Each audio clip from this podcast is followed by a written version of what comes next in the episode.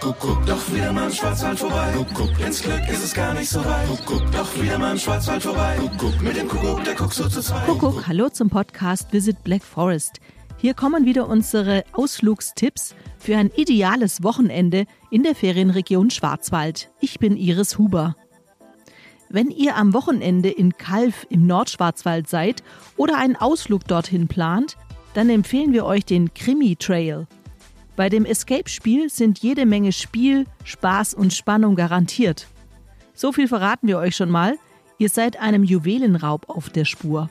Meldet euch einfach online an und dann viel Spaß beim Rätseln.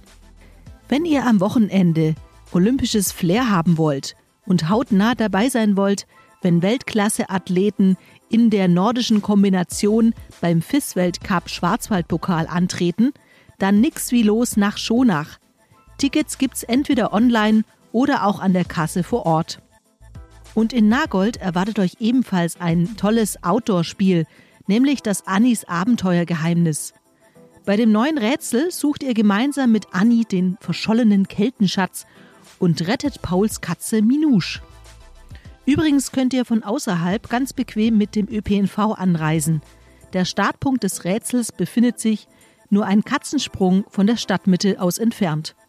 Und wer Lust hat, ein schönes Tannenzäpfle in Schwarzwald-Ambiente in der Altstadt von Freiburg zu genießen, der ist in der neuen Rothaus Gastronomie in der Bertholdstraße 17 herzlich willkommen.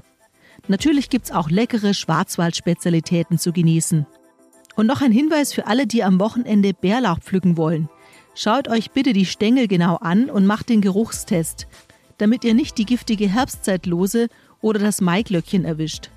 Sogar unser Minister Peter Haug hat darauf hingewiesen. Und er hat auch noch einen ganz guten Tipp, wie ich finde.